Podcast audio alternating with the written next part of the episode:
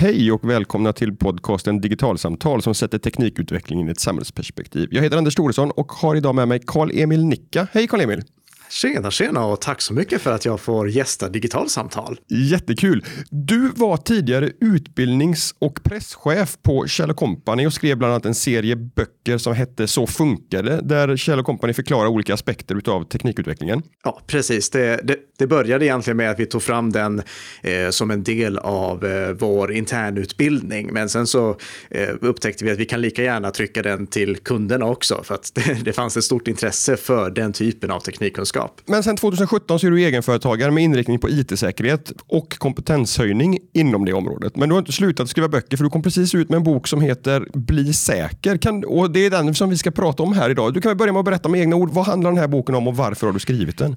Allting eh, fick egentligen sitt startskott i samband med eh, eh, incidenten på Transportstyrelsen som jag tror att de, ja, de flesta lyssnare känner till. Och då, då, kände jag, nej, nu är det dags att göra någonting åt det här. För utöver problemen som var på Transportstyrelsen så såg jag ju att eh, it-säkerhetskompetensen i Sverige är för låg. Eh, det är för lätt att angripa svenska företag genom medarbetarna och ett företag blir ju aldrig säkrare än medarbetarna som jobbar där.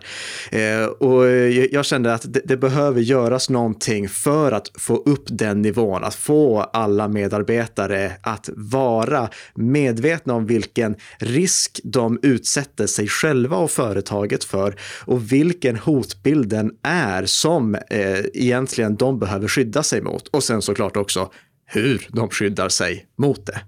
Eh, så det, det, var egentligen en, en lång serie händelser som kulminerade i samband med eh, Transportstyrelseincidenten och då kände jag, nej, nu, nu tar vi och gör någonting åt det här. Poängen i det som du säger, det handlar om att det spelar ingen roll hur mycket avancerad teknik som it-avdelningen investerar i för att skydda företag och organisationer mot, mot olika former av it-incidenter. För att vi har ändå de anställda som är användare av tekniken som, som fortsätter vara en svag länk därför att de kan använda tekniken fel eller eh, öppna upp luckor därför att det blir mer användarvänligt om man gör på ett sätt som inte är tänkt och så vidare. Så det, det är det, den utmaningen som du vill adressera med den här boken. Då. Ja, och jag ska lägga till där att det handlar inte bara, alltså det, det är inte så att de svenska medarbetarna på något sätt motarbetar it-avdelningens insatser som är systematiska och tekniska. Det handlar väldigt ofta om om att medarbetare vill vara effektiva. Eh, driften att vara så effektiv som möjligt är det som gör att vi ibland hittar på egna lösningar som vi tänker, ja men så här skulle vi kunna göra, så kan jag utföra mitt jobb snabbare. Och då tänker man att det här är någonting som är till, till, till, en stor fördel för företaget eller organisationen som jag jobbar på. Men om man inte känner till hela bilden, då kan det vara så att den här fantastiska genvägen som man har kommit på egentligen öppnar upp säkerhetsrisker som gör att den här genvägen är definitivt olämplig att ta. Har du möjlighet att bli lite konkret? Vad, vad är det för typ av genväg som man kan ta som, som gör mig effektivare men samtidigt öppna för nya attackvägar för, för, för någon som, som vill ta sig in i, i, ett, i ett företagsnätverk? Det absolut tydligaste, eh, det absolut mest konkreta som jag tror att alla kan relatera till, det är hur vi hanterar filer när det kommer till e-postbilagor och USB-minnen. För även om vi har system som är gjorda för att vi ska kunna dela filer med varandra och så att vi ska kunna samarbeta med varandra, så händer det att oh, men jag, jag ska ju bara snabbt bort till den här andra datorn, så jag lägger ett, eh, filen på ett USB-minne och tar med mig dit. Eller jag, jag, jag mejlar min kollega så att han eller hon får det här, eh, den här filen i ett mejl, även om det finns betydligt bättre och säkrare sätt att dela det. Och när vi gör på det sättet, då får vi, ska man säga, då behåller vi e-posten och USB-minnen som ett godtagbart fildelningssätt, även om ingen någonsin under några som helst omständigheter bör dela filer mellan datorer via e-post eller USB-minnen idag. Men vi vill göra det så enkelt som möjligt för oss och då tänker vi, ah, men jag gör ett undantag nu så den här gången gör jag på det här viset. Men det är de här undantagen som får, eh, som gör det möjligt för angripare att sen också utnyttja vetskapen hos oss om att ja, men det kan komma en bilaga från en kollega någon gång då och då, för ibland så skickar vi dem på det sättet.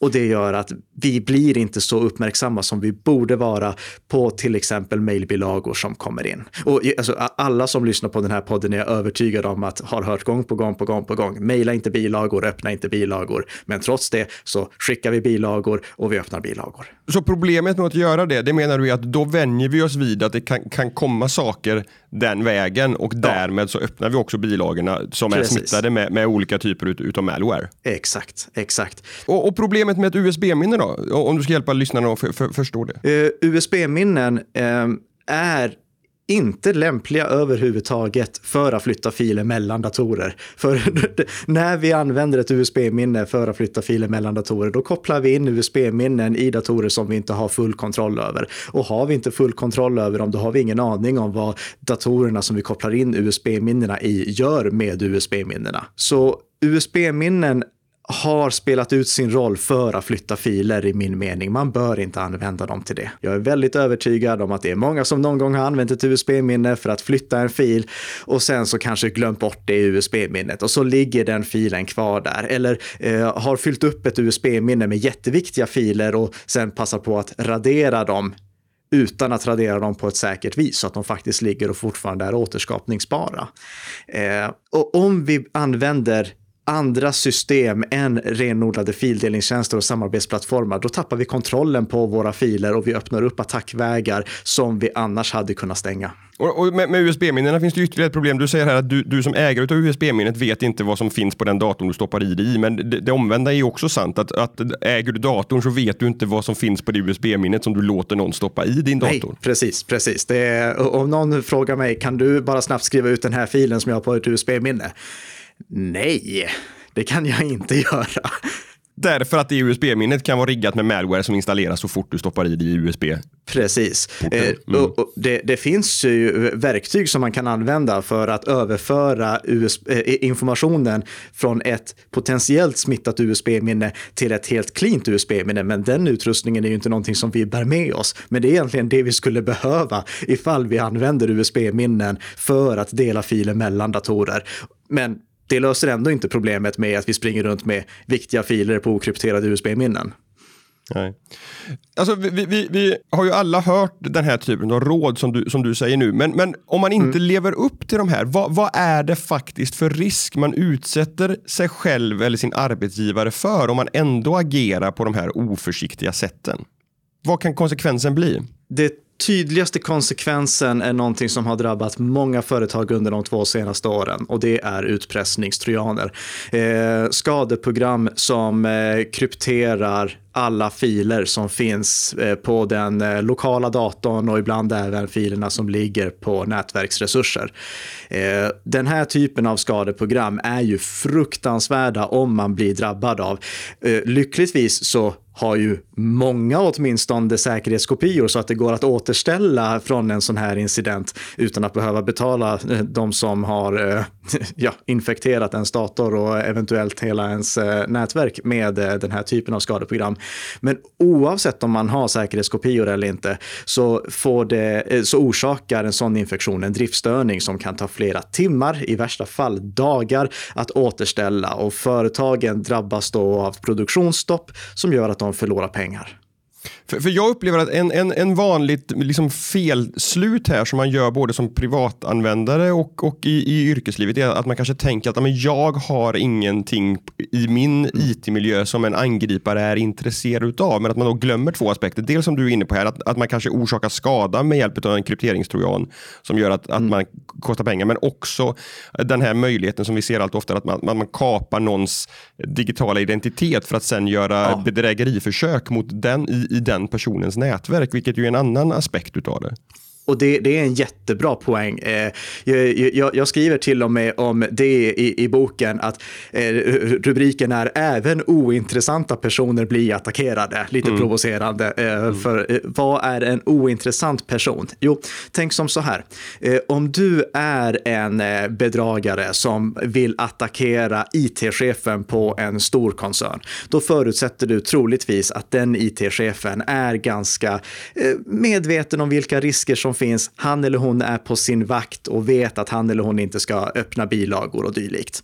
Så det är helt lönlöst att skicka ett mejl från en fejkad e-postadress som är eh, bara massa eh, konstiga eh, tecken och låtsas som att det här är ett viktigt mejl som han eller hon måste öppna. Det kommer inte gå igenom.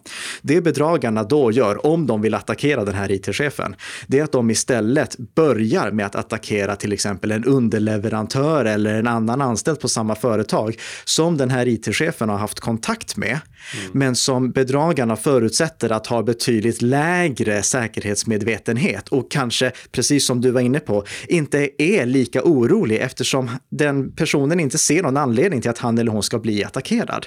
Men då används den personen som en attackvektor eh, i den slutgiltiga attacken mot den här it-chefen. Så bedragarna börjar med att till exempel ta över en eh, underleverantörs eller en annan anställds e-postkonto för att sen kunna mejla från det kontot till det riktiga tilltänkta offret. Och då är garden på den här it-chefen som är det slutgiltiga offret mycket, mycket lägre ner eftersom han eller hon får ett mejl från en person som han eller hon har haft kontakt med. Och, och, och det här är ju någonting som man liksom behöver förstå både som, som privatperson och, och, och som, som i, i yrkeslivet att, att man kan användas som mm. den här språngbrädan i, i, i vidare attacker. Ja. Eh, och eh, exakt samma sak utspelar sig även i privatlivet om vi ska ta den aspekten också. Det är bara att kolla på Facebook. Det är när en vän får sitt Facebook-konto kapat, då använder bedragarna det för att använda den personens inför, eh, införtjänade förtroendekapital hos hans eller hennes vänner för att attackera kontakterna som finns i offrets kontaktlista. Mm.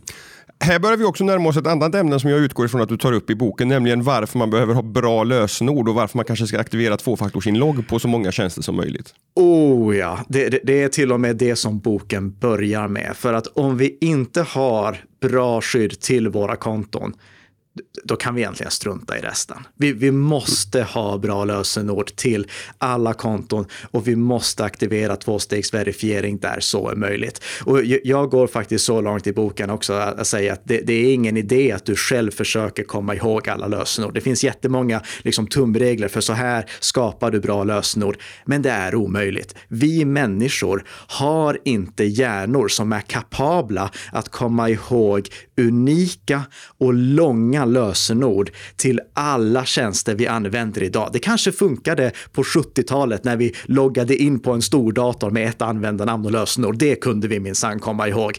Men idag när vi har, jag, jag, jag kollade i min lösenordshanterare, jag har över 300 olika lösenord som mm. jag behöver hålla koll på som jag använder liksom, åtminstone någon gång per år. 300 olika lösenord, att bara komma ihåg det, det är fullständigt omöjligt. Det är omänskligt att göra. Och lägg till sen att du sen också ska komma ihåg vilket lösenord som hör ihop med vilken webbplats. Det går inte. Den enda lösningen för att kunna få bukt med det här lösenordsproblemet i väntan på att någon uppfinner en bättre lösning, det är att använda en lösenordshanterare. Så länge som vi har lösenord som en inloggningsmetod, vilket är en förlegad inloggningsmetod, den, den passar verkligen inte in i det moderna livet, då måste vi använda en lösenordshanterare. Det är enda sättet. Vad är en lösenordshanterare? Eh, en lösenordshanterare, det är egentligen en applikation som du installerar på din dator, i din webbläsare och i din mobiltelefon. Lösenordshanteraren, den är egentligen, eh, tänk dig ett krypterat valv i vilket du lagrar unika lösenord för alla tjänster som du loggar in på. Du behöver inte hålla koll på något annat lösenord än lösenordet som du har för att dekryptera din lösenordshanterares lösenordsvalv. Du kommer alltså ihåg lösenordet till din lösenordshanterare och sen fyller din lösenordshanterare i det unika lösenordet som du har till varje enskild tjänst. Så du har ett lösenord till Facebook, ett till Twitter, ett till eh, eh, Spotify. Du har ingen aning om vilka de är ens. Du behöver inte hålla koll på det. Du loggar in i lösenordshanteraren, lösenordshanteraren fyller i lösenordet som är för just den appen eller den webbplatsen. Mm. när jag kommer in på de här sakerna i, i, när jag är ute och föreläser och, och, och nämner lösenordshanterare som en, som, ett, som en lösning på mm. det här problemet systemet. Då, då är en, en, fråga som jag ganska ofta får, ja men då lägger du alla ägg i samma korg. Det vill jag inte göra. Jag antar att du också har mött mm. det resonemanget. Vad, vad svarar du då?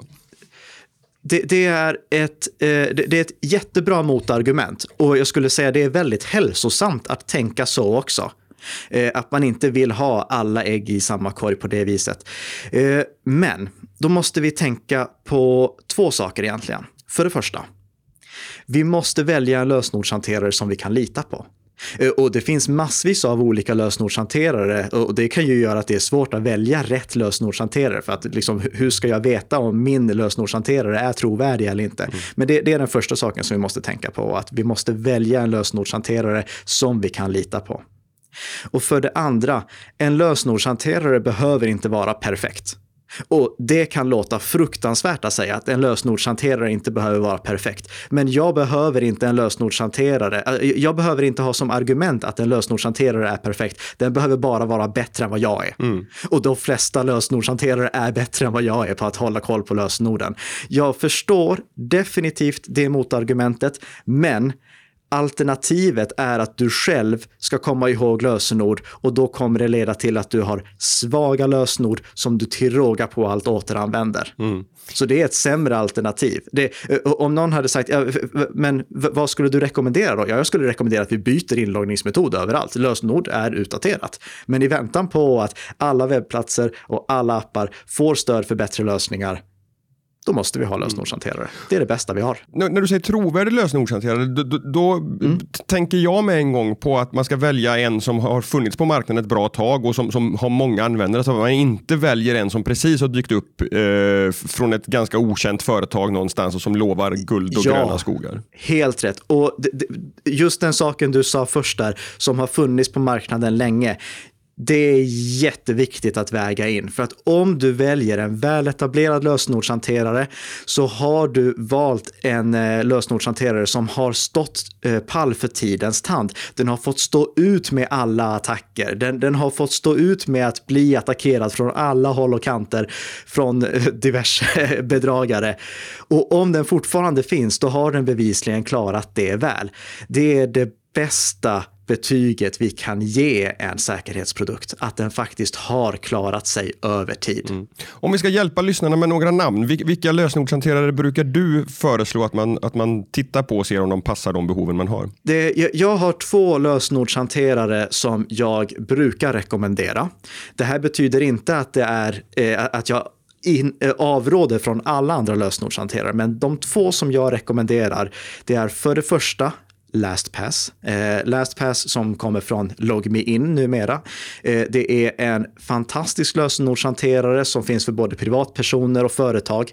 Den har verkligen fått stå pall för attacker genom tiderna och den har det, det, har hittats säkerhetsbrister i den, absolut, det får vi räkna med. All mjukvara har säkerhetsbrister. Men den har aldrig läckt lösenord och den har alltid stått pall för eh, de, alltså den har aldrig eh, drabbats av någon riktigt allvarlig konsekvens av de här attackerna. Det har inte fått någon allvarlig konsekvens för slutanvändarna. Eh, och LastPass den synkroniserar lösenordsvalvet mellan alla enheter så oavsett om jag sitter på en Windows-dator, en Mac, en Android-mobil eller en iPhone, den synkroniserar mitt krypterade lösenordsvalv mellan alla mina enheter. Och för privatanvändare är den gratis, mm. så det finns ingen anledning till att inte använda den. Eh, men vissa föredrar att ha en lokal lösenordshanterare, alltså en lösenordshanterare som inte synkroniserar lösenordsarkivet eller lösenordsvalvet mellan alla enheter. Och då brukar jag rekommendera KeyPass. Eh, KeyPass bygger på öppen källkod, den har också funnits med jättelänge eh, och den finns till Windows så du kan lagra ditt, fil, ditt krypterade lösenordsvalv lokalt. Det finns även tredjepartsversioner av KeyPass till andra plattformar. De rekommenderar jag inte för att de har inte fått genomgå samma granskning och samma attack. Eh, ut, eh, de har inte haft samma utsatthet under tid som liksom huvud KeyPass eh, lösenordshanteraren har haft. Så det jag rekommenderar det är LastPass för eh, ja, att få synkroniserat mellan alla enheter eller KeyPass om jag vill lagra lokalt. Mm. Många webbläsare, Chrome, och Safari och Firefox erbjuder en, en, en liknande funktion, möjligheten mm. att, att synka lösenord mellan olika enheter och så vidare. Hur, hur står sig det, det alternativet i, i konkurrensen? Katastrof. Okay. Eh, eh, ja, det, det, det, är faktiskt riktigt illa. Eh, om vi börjar med att prata om, det, det hanteras olika beroende på om det är på Windows-plattformen eller på MacOS. Om vi börjar med Windows-plattformen i och med att den är störst. Där skulle jag säga till alla, lagra aldrig lösenord i Chrome eller i eh, Microsoft Edge. Gör det absolut inte. För om du gör det, då kan ett skadeprogram utan att ha administratörsrättigheter läsa ut alla lösenord. Och egentligen, om du tänker efter, så vet du att det är så det ligger till. För när du installerar en ny webbläsare, då kan du välja importera lösenord från den gamla webbläsaren, eller hur? Mm. Och det gör du utan att låsa upp något valv eller någonting. Du anger inte något extra lösenord för det, utan du bara importerar dem. Så på Windows-plattformen skulle jag säga, får man inte använda den inbyggda lösenordshanteraren i Chrome eller i eh, Microsoft Edge. Eh, när det gäller Firefox så är det lite bättre, för där kan du ange ett huvudlösenord för att skydda alla lösenord. Men det är ingen bra lösning. Eh, om du väljer att synka ditt lösenordsvalv via Firefox måste du återange ett nytt huvudlösenord på alla enheter. Det är en riktigt dålig lösning helt enkelt. Så att de här andra alternativen som du nämner, LastPass till exempel, eller KeePass, som är dedikerade lösningar för att hantera lösenord, men också andra typer av ja. känsliga uppgifter ska man ju säga, är, är väldigt mycket bättre. Det, de är utvecklade för just det ändamålet och det är de du ska använda. Inte minst för att visst händer det någon gång att du glömmer låsa datorn. Det, det är ju en av de viktigaste sakerna som jag brukar poängtera också. Lås datorn så fort du lämnar den. Lämna aldrig din dator olåst.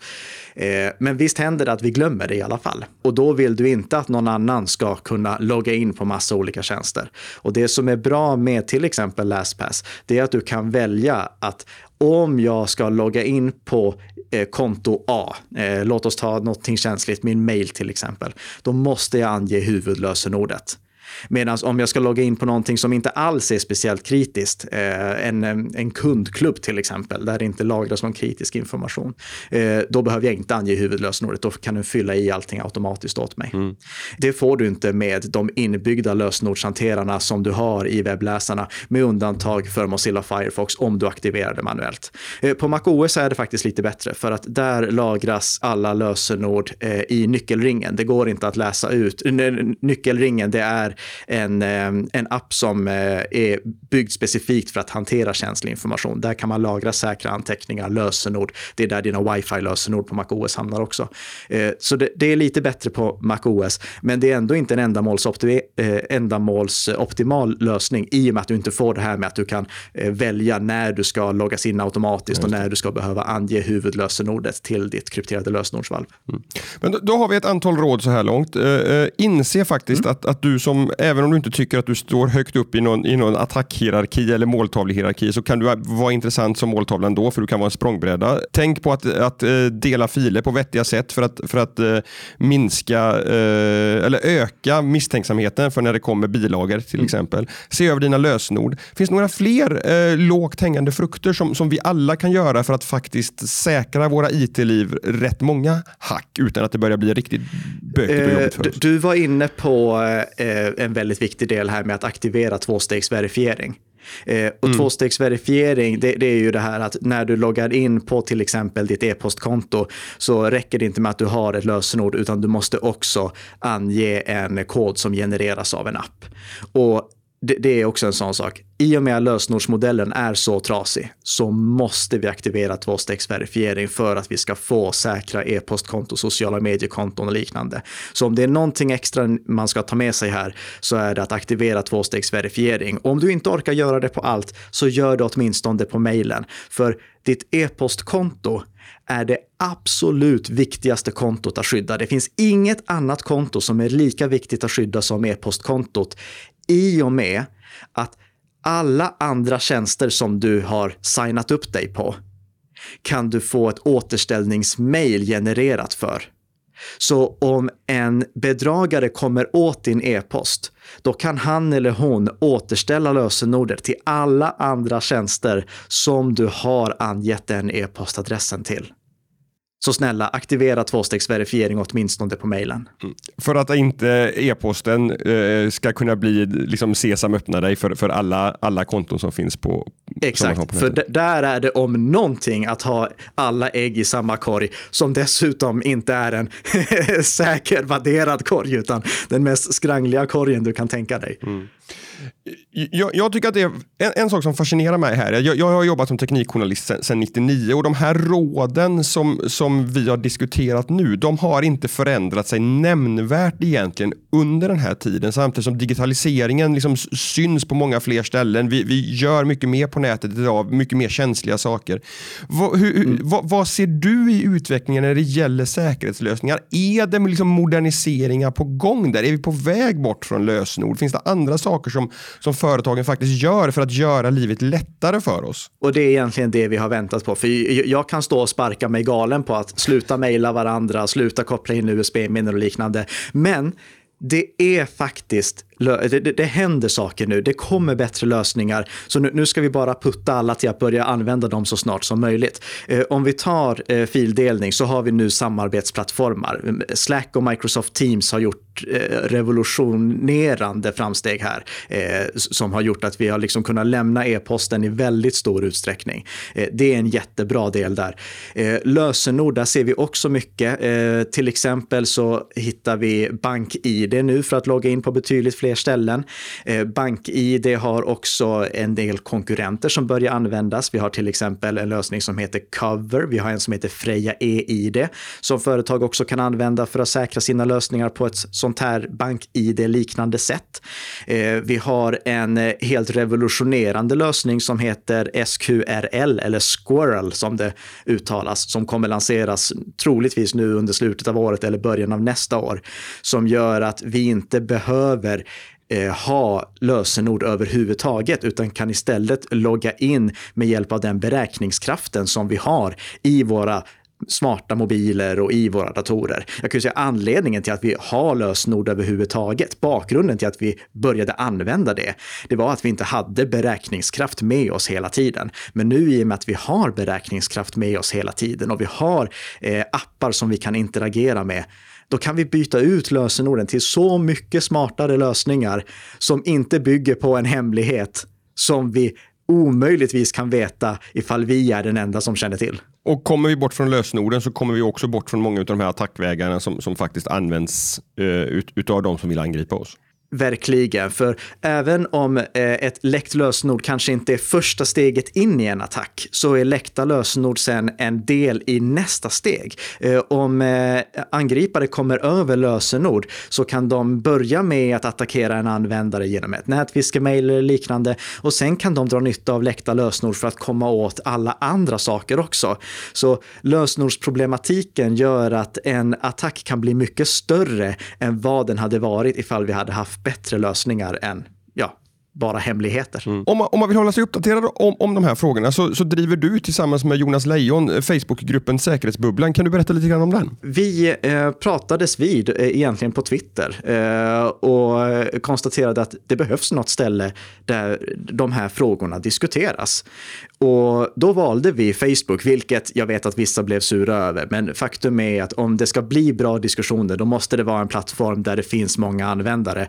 Eh, så oberoende av vilken syn vi eller användarna har på integritetsaspekten på Facebook så var det det bästa stället att skapa ett sånt här diskussionsforum där personer med väldigt varierande ingångskunskap kan få hjälp, kan få förståelse, kan ställa frågor som är it-säkerhetsrelaterade och på det sättet få en bättre kännedom om både vilka hoten är ur ett aktualitetsperspektiv och hur man skyddar sig mot dem. För syftet med gruppen är inte att bara vända sig till, till de som jobbar som it-säkerhetsexperter i näringsliv och offentlig sektor utan också att, att eh, vanliga dödliga kan få, få hjälp, lite råd och tips och, och hjälp att, att höja sin säkerhet i, i sin teknik. Absolut, absolut. Alla är välkomna där så länge som det är it-säkerhetsrelaterat. Det, det, det, finns ju vissa saker som diskuteras där ibland som vi får stänga ner diskussionerna kring för att det inte berör it-säkerhet. Men alla som är intresserade av it-säkerhetsfrågor är jättevälkomna till säkerhetsbubblan för att lyfta de frågorna som de har och få hjälp av den enorma kompetens som har samlats där nu. Det, det har anslutits över 4 000 medlemmar på mindre än ett år. Så det var inte bara vi som tyckte att det behövdes eh, någonstans att diskutera de här frågorna. Karl-Emil, stort tack för att du var med i Digitalsamtal och hjälpte våra lyssnare att förstå lite grann mer om vikten av it-säkerhet och vad man faktiskt kan göra för att höja den. Tack så mycket. Får jag avsluta med en sista sak som jag alltid avslutar ja, med? Ja, absolut.